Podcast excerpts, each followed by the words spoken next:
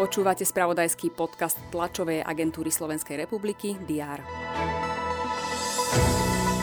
Petra Vlhová vyhrala cez víkend oba slalomy novej sezóny Svetového pohára vo fínskom Levi. Zdolala tak spolufavoritku Mikaelu Šifrinovú. V Rakúsku začína platiť plošný lockdown. Trvať bude najmenej 10, maximálne 20 dní. Austrália od budúceho mesiaca znova privíta zahraničných študentov a kvalifikovaných pracovníkov. Zmierni tým jedny z celosvetovo najprísnejších cestovných obmedzení zavedených počas pandémie. Premiér Eduard Heger vo víkendovej diskusnej relácii uviedol, že hovorí s odborníkmi o povinnom očkovaní pre seniorov. Nevylúčil ani plošné povinné očkovanie.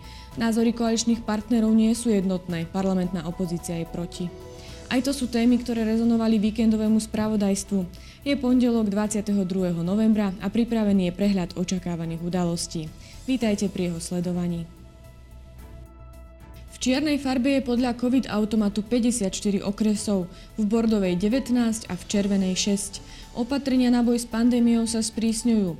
Režim kompletne zaočkovaných sa mení na režim OP, teda očkovaný a prekonaný. V tomto režime môžu fungovať aj hromadné podujatia.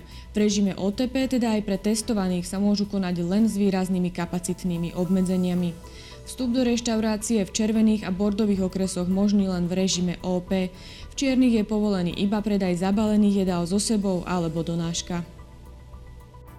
Opozičný Smer SD avizoval podanie na ústavný súd v súvislosti s novými protipandemickými opatreniami.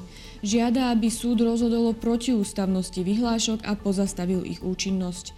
Podľa Smeru SD sa nimi porušujú základné ľudské práva a zavádza sa segregácia. Potravinárska komora Slovenska bude počas dňa informovať o podiele vystavenia privátnych výrobkov na pultoch v maloobchode. Asociácia hotelov a reštaurácií Slovenska zase o aktuálnej situácii v súvislosti s opatreniami platnými pre reštaurácie a hotely. Minister vnútra Roman Mikulec oficiálne odovzdá techniku pre envirokriminalistov. Dopravné prostriedky boli obstarané v rámci projektu Posilnenie kapacít policajného zboru v boji proti environmentálnej trestnej činnosti. Vo Viedni sa uskutoční konferencia o Bielorusku. Zúčastní sa jej i líderka bieloruskej opozície Sviatlana Cichanovská. V Štrasburgu sa koná plenárne zasadnutie Európskeho parlamentu.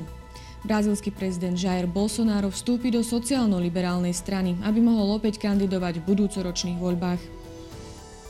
Dnes bude prevažne zamračené. Na severe a východe Slovenska treba rátať aj s dážďom. Teploty sa budú pohybovať od 4 až do 9 stupňov Celzia.